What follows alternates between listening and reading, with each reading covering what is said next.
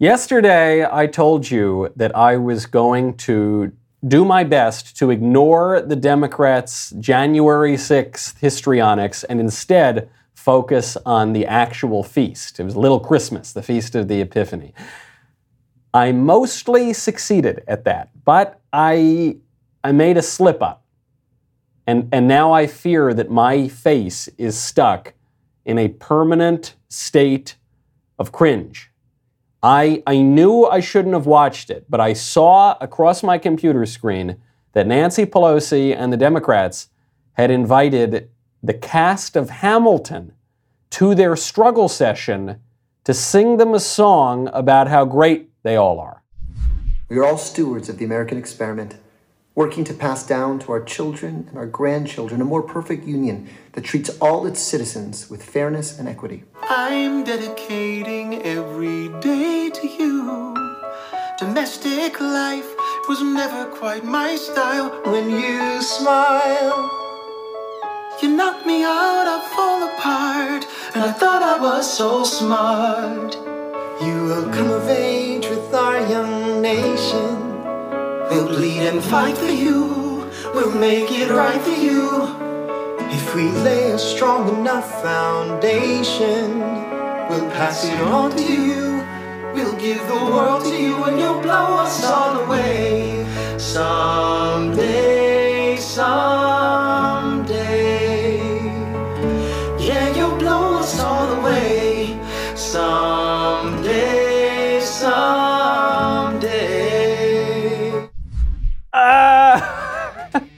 what Nancy Pelosi and Lin Manuel Miranda and the rest of the Democrats have done to us is far, far more violent than what any of the alleged insurrectionists did last year on January 6th. I'm Michael Knowles. This is The Michael Knowles Show.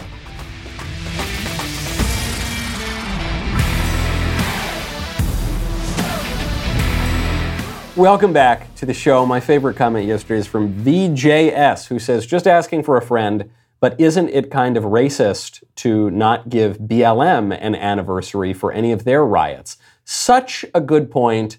White supremacy wins again, except it's a little complicated because some of the alleged white supremacist insurrectionists were not white at all. There were plenty of black people and Hispanic people at, at the Capitol.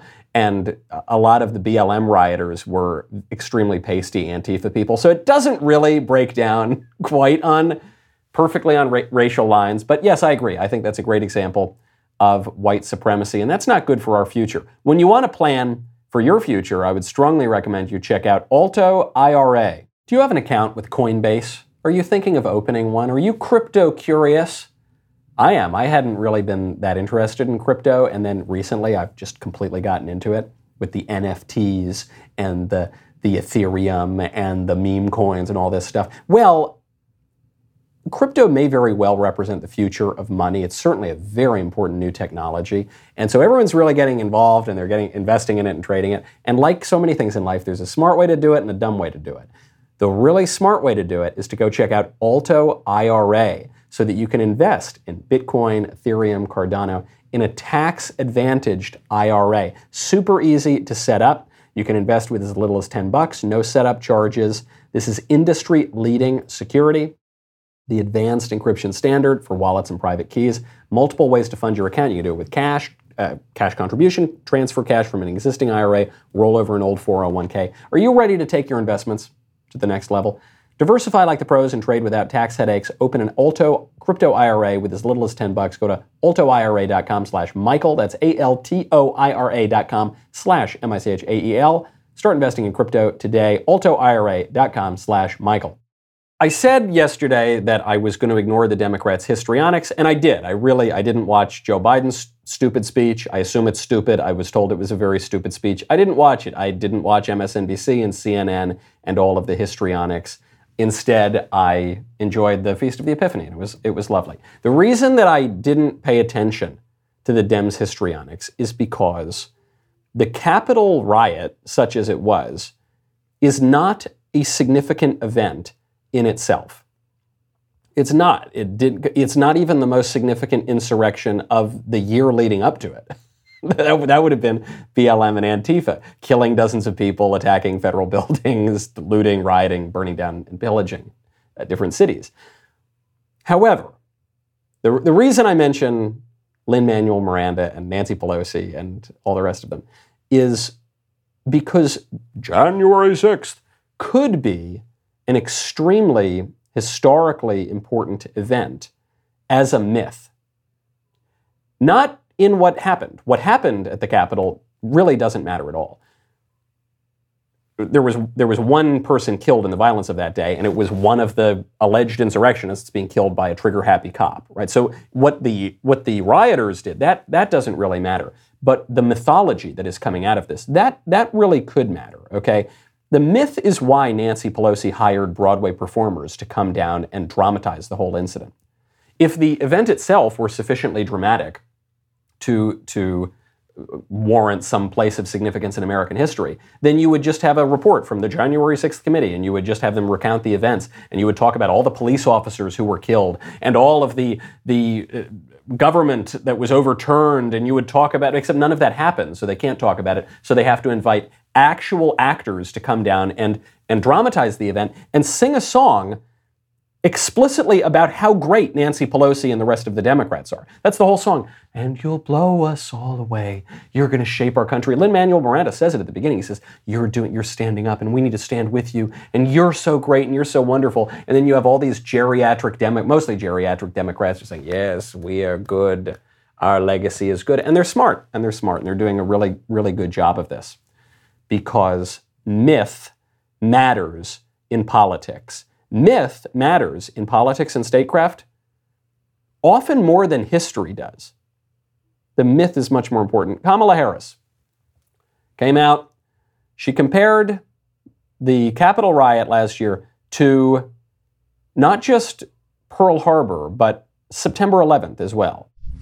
Good morning. Certain dates echo throughout history, including dates that instantly remind all who have lived through them where they were and what they were doing when our democracy came under assault. Dates that occupy not only a place on our calendars, but a place in our collective memory. December 7th, 1941, September 11th, 2001, and January 6th, 2021. On that day, I was not only vice president elect, I was also a United States Senator. This comparison is deeply offensive. You know, some of us knew people who died on September 11th. Okay, some it wasn't that long ago. A lot of people remember it, especially people around New York, especially those who are millennials or older might remember this. To compare 3,000 Americans being killed in a terrorist attack to the horn guy dancing around the Capitol rotunda is really disgusting and is genuinely extremely offensive, but it's got a point. It's got a political point. January 6th is a myth. It is completely made up. If, if not completely made up, it's 99% made up. It's based on an actual riot that took place at the Capitol, but virtually everything you've been told about it is a lie and has been turned pr- proven to be a lie. And even some newspapers had to retract it, though no one was paying any attention to the retractions, so the, the lies persist. All countries have myths. How was Rome founded? Rome, you know, Rome, the Roman Republic becomes the Roman Empire. How was it founded? There are two stories about how Rome was founded. One is that it was uh, founded by Aeneas, right? Aeneid, like the Aeneid, like the, the poem by Virgil, and it was founded after the Trojan War. And the other is Romulus and Remus, and these are related myths, but it was founded by Romulus and Remus, these two boys who were who were fed and raised by a she-wolf, and then they they form this civilization, and Romulus kills Remus. I'm simplifying a little bit, but those are the stories. Did that happen in real life? I don't know, probably not. But that's the myth, and the myth is the identity of Rome. It's much more important than whatever council met and wrote some document together and took the many, many steps that very slowly created what became Rome. No, Romulus and Remus, that matters a whole lot more. Nash, even, even modern countries like our own country have national myths, and some are true and some are not true. George Washington, What's his relationship to a cherry tree? Every schoolboy knows this, or at least used to know this when we taught the American myths, that George Washington chopped down a cherry tree, but he could not tell a lie, so he admitted that he chopped down the cherry tree. Did this happen? No, but it's part of the myth of America. And it, and it forms a lot of our identity, and it forms our understanding of our past and our forebears and who we are ourselves. January 6th, with all the scare music and all the uh, hyperventilating and all the pearl clutching, that is now part of the uh, American myth. The Democrats are desperate to establish that one. And so they're going to have festivals every year and they're going to have big speeches and they're going to have b- big solemn celebrations. They're probably going to erect a statue. They're going to have Broadway performers do songs and dances to it. Lies shape history just as much as the truth, very often. There's a UCLA professor named Kara Cooney. She's an Egyptologist and a social historian who focuses on gender theory and gender studies. So, you know, she's going to be a real treat. This UCLA professor just published a book about Egypt that, for whatever reason, wrote eh, or included a passage about Kyle Rittenhouse. Kyle Rittenhouse, the kid who was getting chased by the Antifa guys in Kenosha, Wisconsin, and shot them. And what she says about Kyle Rittenhouse is that Kyle Rittenhouse, you, quote, used his semi automatic weapon to kill two black men in Kenosha, Wisconsin, while waging a glorious race war on behalf of his inherited white power. This is in a book about Egypt. And it's just not true. It's not the people that, that Kyle Rittenhouse killed were not black. They were white guys. They were extremely pasty white guys. And, and Kyle Rittenhouse was not waging a race war, and there's no evidence of that whatsoever. It's completely made up. But if you went and asked people on the street right now, hey, what, what happened in Kenosha, Wisconsin? I bet if they'd heard of it at all, I bet you 99 out of 100 would say, oh, some white supremacist kid killed some black people. That's what you would hear. And in part, that's because these myths are being pushed by very influential people, by our educators, even educators at very prestigious universities. Now, when you want to help save the country, not just the cultural aspects of the country, but the financial aspects, your own dollar, you know, charity starts at home. What do you got to check out? You got to check out Get Upside. If you are not currently using Get Upside, you are a dummy. I don't know how else to put it, okay? Get Upside is free money at the tank at a time when gas is going through the roof. How does it work? You sign up with the free Get Upside app in the App Store or Google Play right now. Use the promo code Knowles, K N O W L E S. You will get 25 cents cash back for each gallon of gas that you buy. You're probably thinking, Michael, that's not true. I'll tell you what, it's actually not true. It's not true because on your first fill up, you will get 50 cents cash back per gallon. This is an unbelievable opportunity. It's a wonderful app. It's free to download. Get Upside right now. There's no catch, just cash back. You can get that cash back directly into your bank account or with PayPal or with an Amazon gift card or some other gift cards. Super easy, really great time, especially after the holidays when we've all spent all of our money. Head on over, get Upside right now. Use promo code Knowles. Get up to 50 cents per gallon cash back on your first tank. That is code Knowles.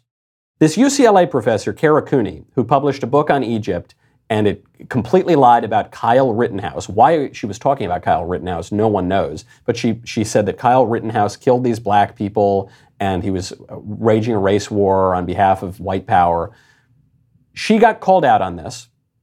Someone found the book somehow. I assume it's just because she assigned it to her students. No one reads these obscure academic books that the professors publish just to maintain their own jobs. But someone found it, and so she tweets out, quote, On page 341 of The Good Kings, I state that Kyle Rittenhouse shot two black men when instead he shot two white men. That was my mistake, and I apologize. The response has been a hateful stew of ridicule and denial that America has a race problem at all. If one mistake in a little known book about ancient Egypt elicits this much howling, it is to avoid discussing our larger problem, to avoid seeing our deep seated obsession with patriarchal power. First thing I noticed here is this woman who is a professor at a prestigious university who is apparently such a sloppy historian that she doesn't check basic facts of events that she's writing about, events that have nothing to do with the ostensible subject of her book. Uh, I noticed that she doesn't know how to spell deep seated. It's deep seated, like you're sitting down in a chair, like seated. But she wrote seated, like Johnny Appleseed, like you're going out into your garden. which is, I guess it's a minor point, but it, reveals a greater problem, which is that our academics, the people who are teaching our kids today, even at expensive fancy schools, are not particularly bright or well educated. It's a side point. Though it does speak to the bigger problem here. She gets caught, she published this total lie, she gets called out on it, she smears this young man. She gets called out on it and she says, Look, yeah, okay, that part was false, but it gets to a greater truth. Yes, no, it's true. There wasn't a white supremacist kid shooting black guys to wage a race war in Kenosha. But it gets to the greater truth of our awful white supremacist country and the race war that's being waged. No, it doesn't. It, it's just a lie. It's a lie. You peddled a narrative and it was false and you got called out on it and you don't want to admit that you were wrong. Lies do not get to greater truths. The libs do this every time you call them on their BS. They say, well, okay, so that, yeah, that turned out not to be true, but it gets to a greater truth. No, it doesn't. It's just lies. And, and there are a lot more lies even than you get called out on. Does anyone really believe right now, in the year of our Lord, 2022, in the United States, that America has a pervasive problem of white supremacy? That, that the prevailing culture is one in which it is encouraged to insult and attack black people? and and to uh, exalt white people? Is that really the racial culture we're living in right now? Last time I checked, white people are the only group that you're allowed to legally discriminate against. That's not true. There's the exception of Asians. You're also allowed to discriminate against Asians in certain instances. But mostly it's white people. You can discriminate against them in uh, college admissions, you can discriminate against them in employment. Beyond the law, if you just look at the, you can discriminate against them in certain grants and in certain uh, funding. But beyond that, even just in terms of the culture, the only group, the only racial group that you're allowed to and encouraged to insult are, is white people.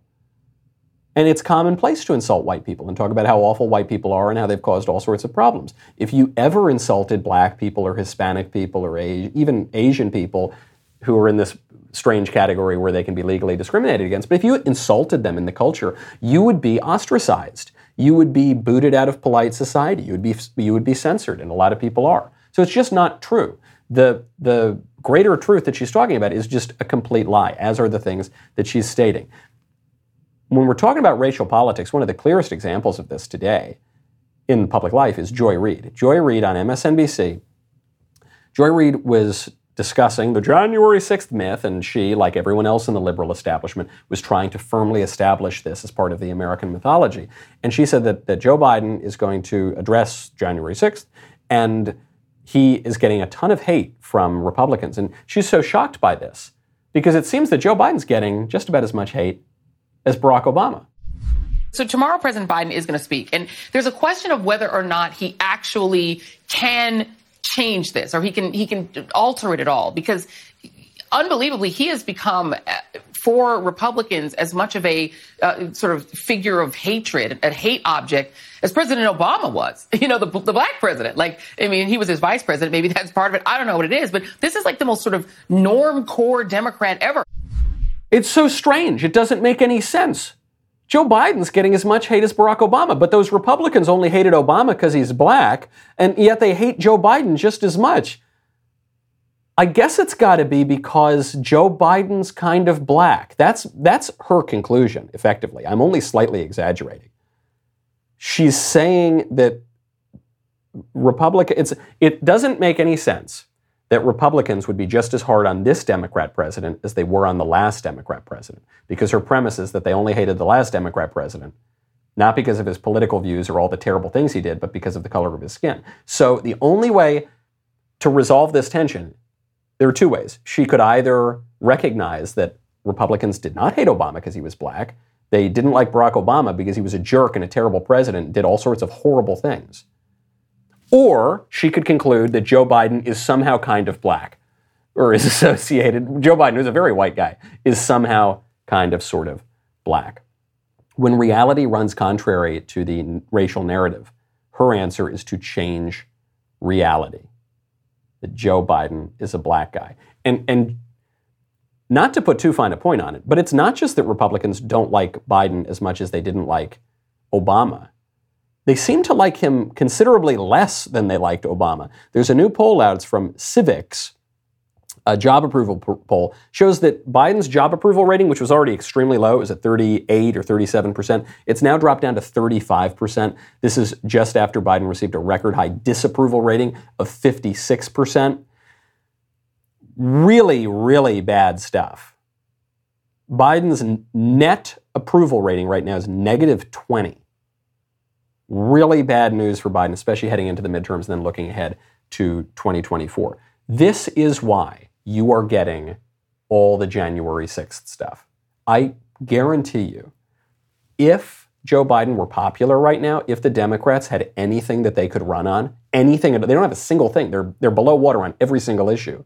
If they had anything they could run on, you'd probably get some histrionics about January 6th, but you wouldn't get nearly as much. They wouldn't be so desperate to enshrine that in the national mythology. But because they got nothing, they, they need to use January 6th. And it's one for this cultural reason of, of establishing Republicans as terrorists in people's minds. But it's also for a very practical reason. They're pushing for a federal takeover of elections.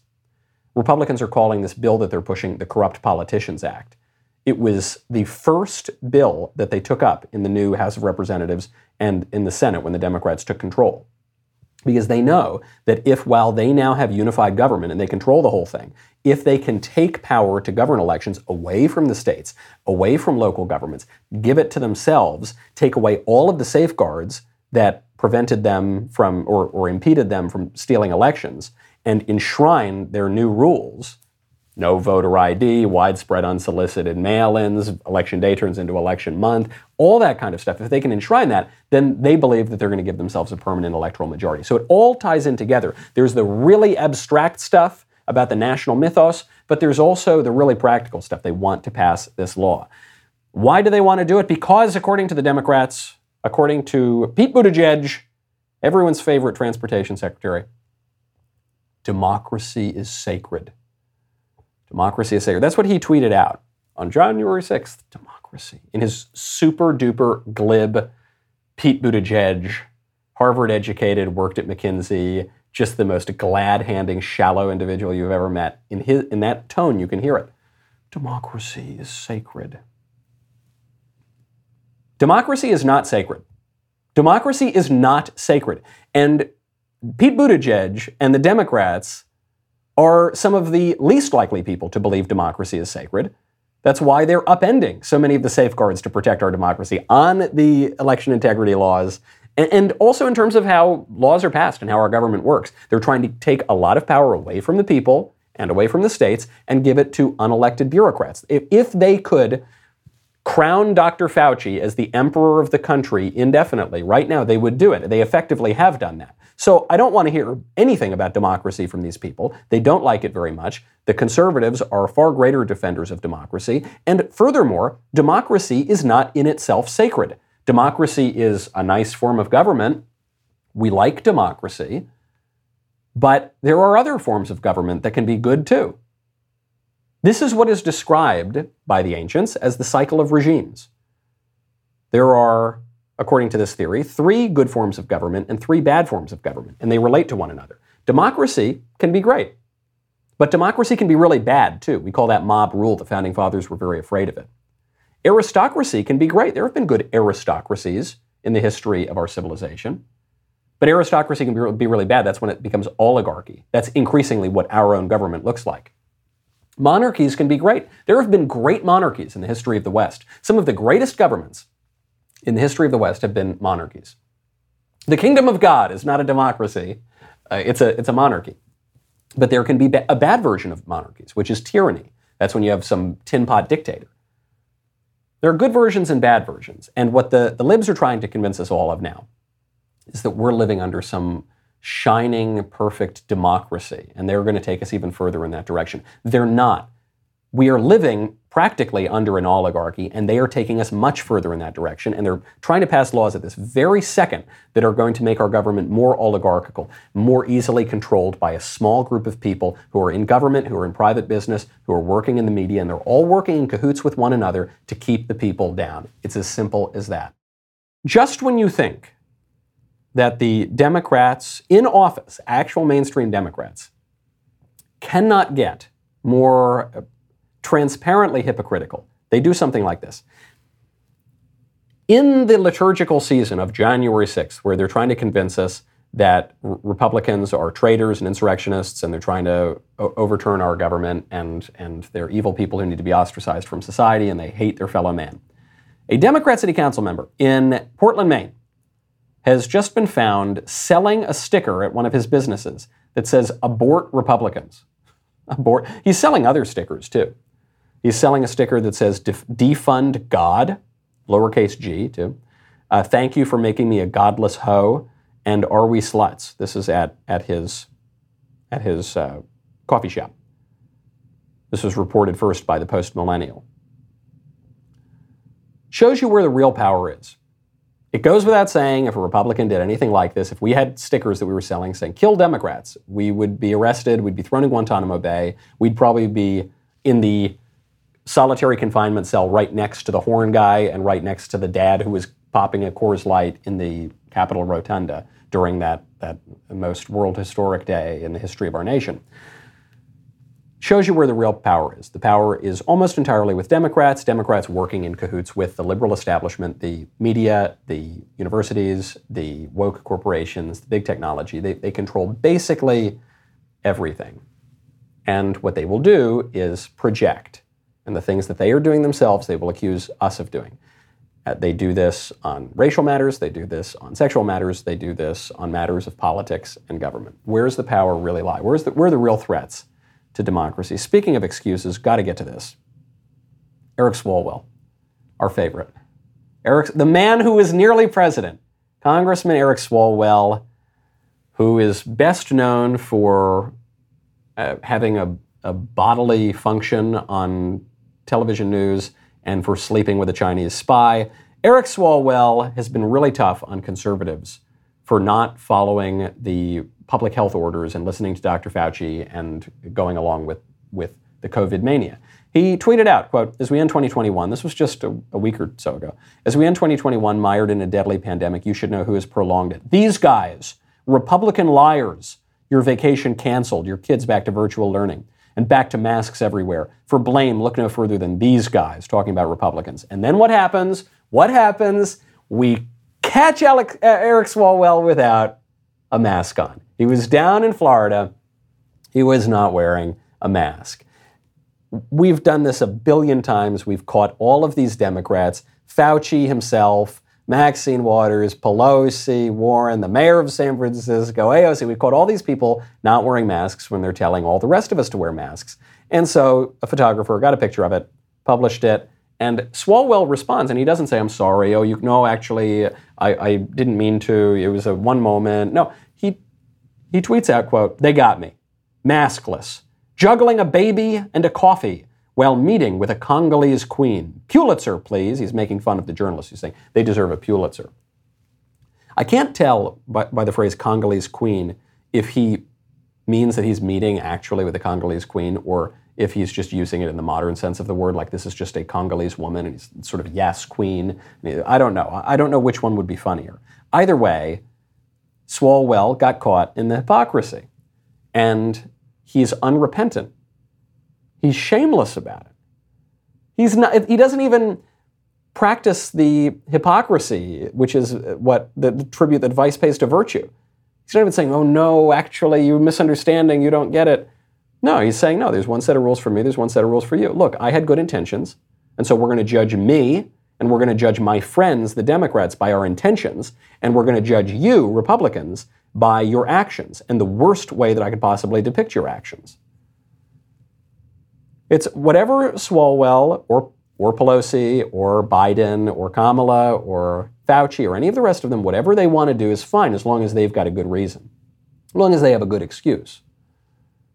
And whatever you want to do is not fine because you have to submit to their whims. Speaking of different standards, there's a story out of Yale, Yale University. I am really sorry to say, at, at the forefront of wokeness and the destruction of the American university and other elite institutions.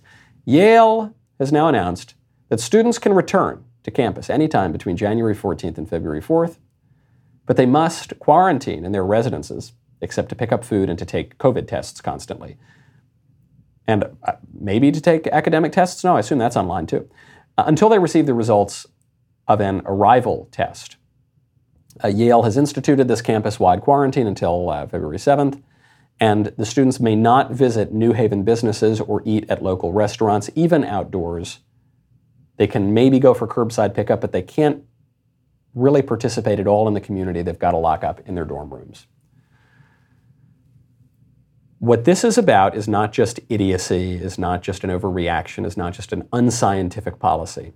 It's about a consolidation of power. I have a personal connection to this story because I once quarantined at Yale. When I was an undergraduate, I had the swine flu. That was the that was the big problem that was going around the country then.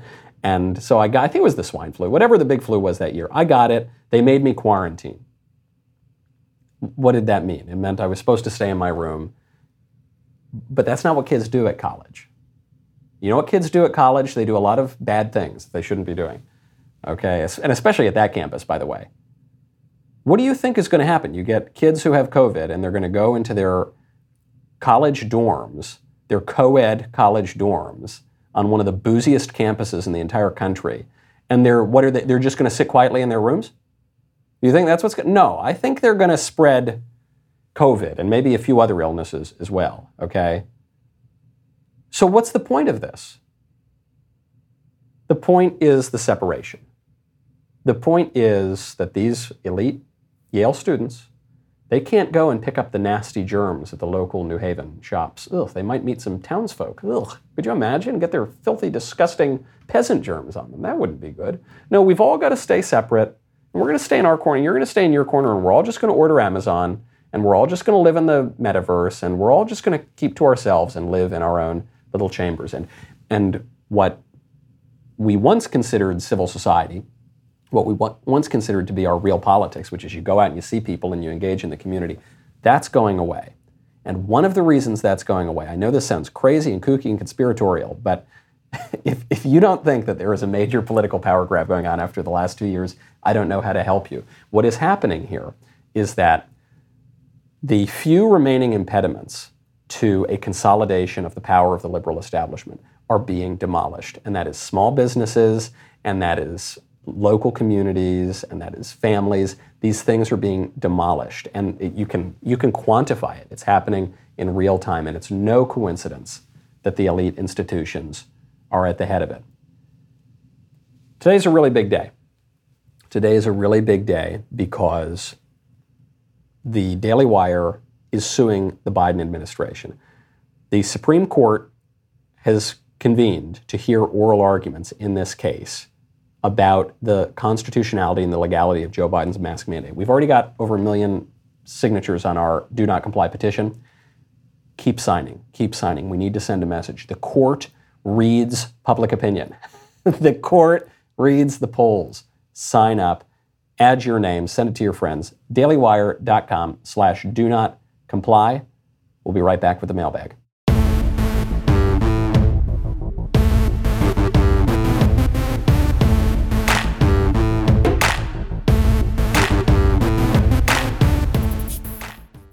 Welcome back to the mailbag. So good. So good to be with all of you. My favorite time of the week. First question up from Sarah. Hey, short question today. What do you think will happen to the Horn guy and other people who the left wants to burn at the January 6th stake? I think they're going to have the book thrown at them. That's already happening. Some have been held in solitary confinement, some have been held in really terrible conditions. And if I were president right now, if I were in any position of power to help these people, I would. I would consider pardoning them outright. I would commute a lot of their sentences. And if I were in some position to deal with the details of the prosecution, I would seriously diminish the charges against them. Obviously, it would be on a case by case basis. You'd have to see what people were doing, but I would, I would dramatically reduce the charges against them. Why would I do that?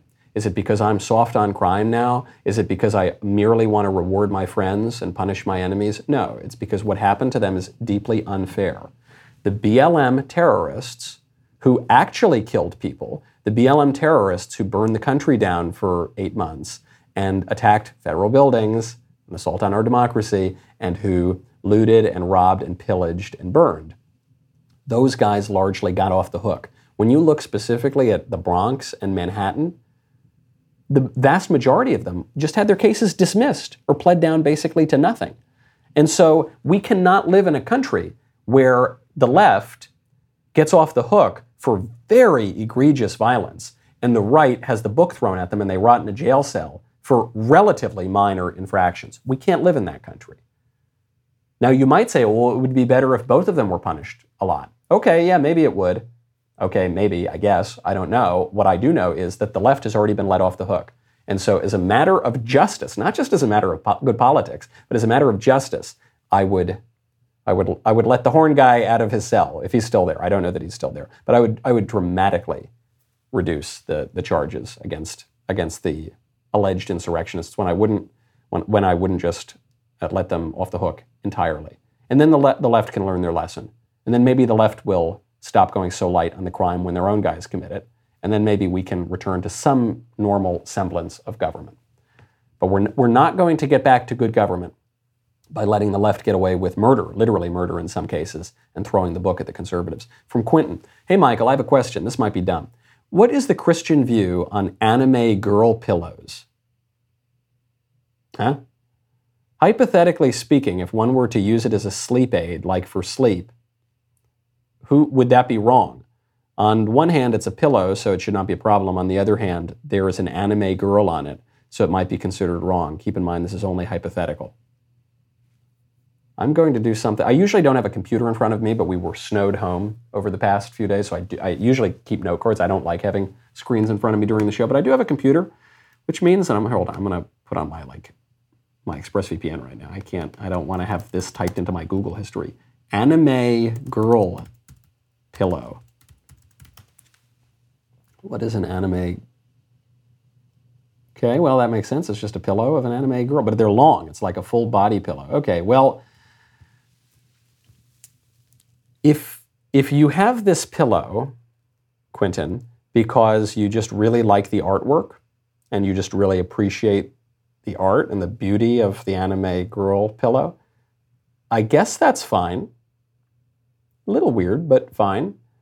Uh, if you have this full lady sized cartoon lady pillow that you hold in your sleep for some less wholesome reason, that would not be fine. That would be probably a near occasion of sin and appeal to the prurient interest and throw out the pillow, buddy. Don't that's don't have the pillow. That's I've okay. I'm I'm not going to be. I'm changed my mind. Just no. Just no no pillows. None of that. Sarah, dear Michael, how do you find happiness? Oh, just that little question. Happiness is not a guarantee in this life, but I believe that you can always find it, regardless of the circumstances in your life.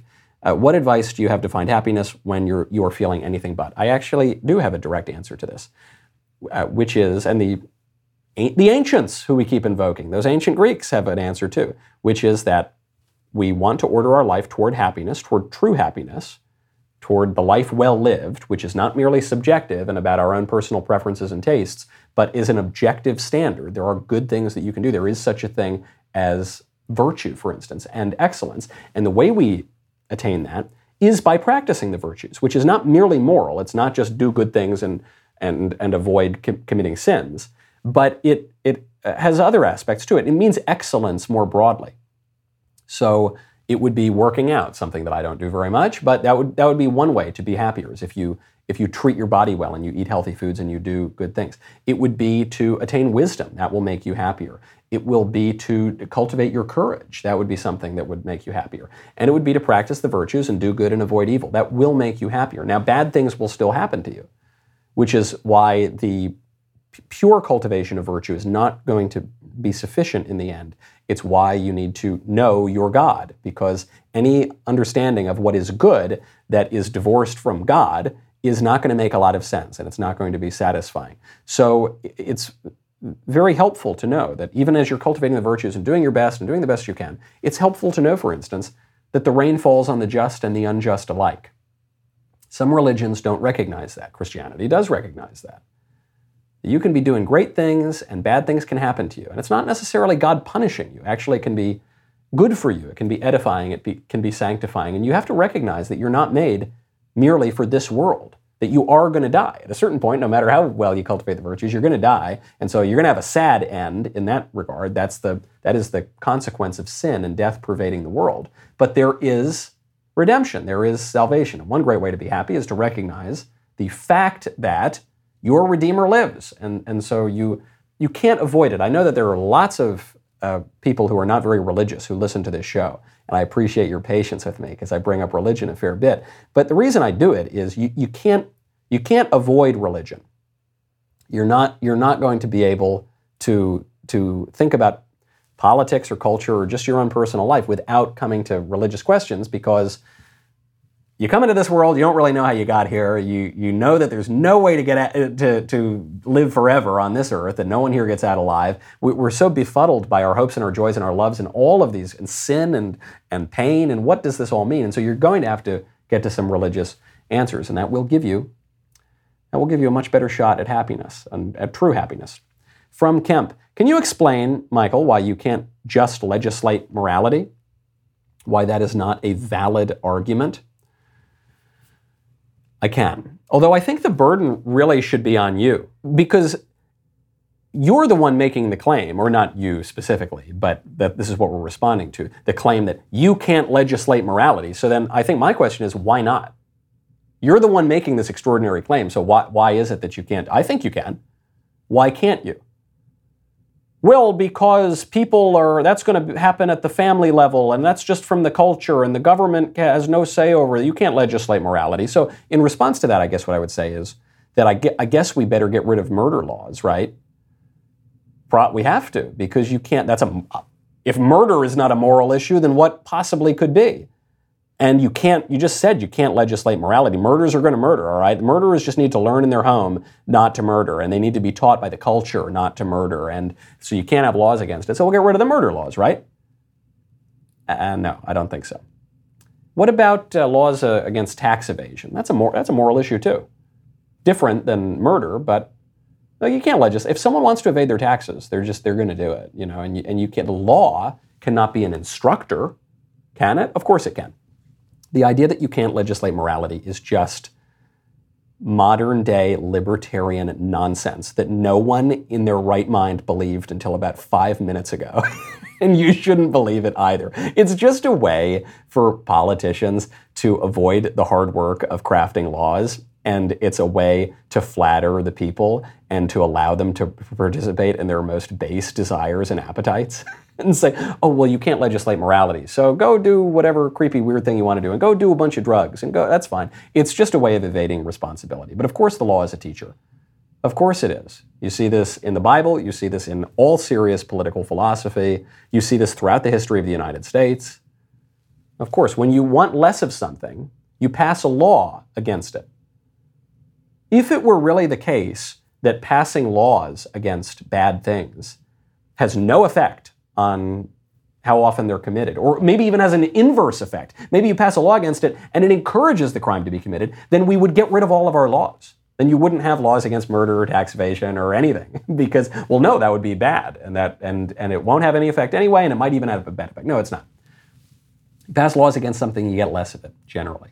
This is true, by the way, of the war on drugs as well. Often you'll hear the war on drugs was a failure. No, it wasn't. The war on drugs was super duper successful and drastically reduced the number of people doing illegal drugs from the 1970s to the 1990s. So that worked too. And then we abandoned it, and then the, the drug use went back up. And we should probably pass tougher drug laws too.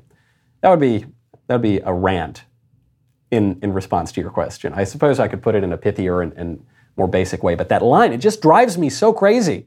You can't legislate morality. The, the only one that rivals that line in terms of getting my blood up is that you, you can't teach, you shouldn't teach students what to think, only how to think. As though you could teach a student how to think about mathematics without teaching him that 2 plus 2 equals 4. It's not possible, my friend. From Kyle. Michael, you've mentioned you have family in liberal New York. Yes, most of my family. So maybe you can help me. I'm in a group text thread with my wife and her sibling. They all work in the medical field. Some of the sisters have been voicing frustration with the COVID mandates and rules. However, my wife's brother keeps saying stuff like, it's literally just the science. Gosh. Ugh, that's sad. it's sad that she married a, a gender confused individual such as that. Uh, now, I would love to destroy him with facts and logic, but my wife really wants me to not start drama in our family text thread, so what should I do? Sincerely, Dante forgot the circle of hell dedicated to rabid COVID liberals. Good signature, actually, because this dilemma reminds me that angel, uh, that fools rush in, rather, where angels fear to tread. So, your brother-in-law is Oh, okay. It's not. It's not the that the sister married someone. It's your wife's brother. Okay, that's so. All right. At least a woman has not necessarily chosen this man to be her life partner and head of her household, because that would that would be really sad. That would compound the problem. But what he's saying is, let's literally science, and you're a bunch of idiots if you don't take the 17th Fauci jab or whatever. You know, even though the, the science keeps changing day by day, often contradicting what was said the day before. He is going to be more likely to interject and spout off and mouth off and think that he is much smarter than everybody else. Often, the smartest people in the room are the most calm. You'll notice this in heated discussions. The people who really get angry and red in the face and steam coming out of their ears and screaming, they usually know less about what they're talking about than everyone else in the discussion. And they're getting angry because they're getting frustrated because they can't articulate their views. So I would just let him mouth off. A family text thread is not a college debate. Family text thread is not owning someone with facts and logic on YouTube. What's, what's the purpose? What's the purpose of the thread? Is to keep your family together and to have you all interact and talk. It's not to win arguments, it's not even to convince people of true things. So let him mouth off. Talk sense to a fool, and he will call you foolish. I think Euripides said that. Last question from Brandon. Michael, I'm writing to you with a question in regard to doubt in my faith. I'm a Christian of roughly three years. I can't seem to shake this sort of internal nagging doubt. I listen to many intelligent Christians who are able to rationally explain faith and present good evidence for the reliability of the Gospels, but I just can't seem to quiet this internal doubt. Regardless of the doubt, I continue to pray daily, read my Bible, work toward becoming a stronger Christian. I wanted to know if you ever deal with this or how, how you would respond. Yes, yes. We've, we've all had doubts. I was an atheist for 10 years uh, depending on your flavor of Christianity, I'm not sure what denomination you are, if you're Catholic or, or whatnot, some are a little more skeptical than others. And so uh, there are certain Christian friends of mine who will say, well, we can never really know for sure if God exists. Well, you know, it's just we just got to take this leap and we don't. But you, you actually can. You can know the existence of God with certainty from the natural world by the light of human reason. Revelation plays a role as well in the faith and a very important role. But you, you can know just from the natural world, just using your own noggin, that God exists. And then there will be a lot of questions about God and the nature of God and the Trinity and Christ and Christianity and everything else. But, but just know you, you can know the existence of God from the natural world. There are plenty of good arguments for this. You say you've dealt with some of these arguments. So you can have confidence in that. And just because the culture is discouraging you and just because you don't totally understand the nature of God, who by his very definition is incomprehensible, uh, that, that doesn't mean that you should just uh, uh, you know, throw your faith by the wayside or, or, or worry un- unnecessarily. There's a great story about St. Augustine that St. Augustine was writing about the Trinity, and it's a legend, of course, but he's writing about the Trinity. He walks up, he sees a kid uh, using a clamshell and putting water into a little hole from the ocean. Augustine says, What are you doing? And the kid says, Oh, I'm going to fill the whole ocean into this hole. And Augustine says, You can't do that. You can't fit the ocean in that hole. And then the boy miraculously is transformed into an angel, and he says, Yeah, neither can you fit the Trinity into your little head, St. Augustine. And it, this legend, though it is, has a lot of, a lot of uh, tr- truth to it. Because, of course, God is by nature, if God were totally comprehensible by you, he, he would not be God. So God does exist. You can trust that, just as you might struggle to understand some aspect of, I don't know, calculus. How much more complicated the divine logic of the universe. So persist, keep at it, keep praying, don't be discouraged, don't let the devil get you down. I'm Michael Knowles. This is The Michael Knowles Show. See you Monday.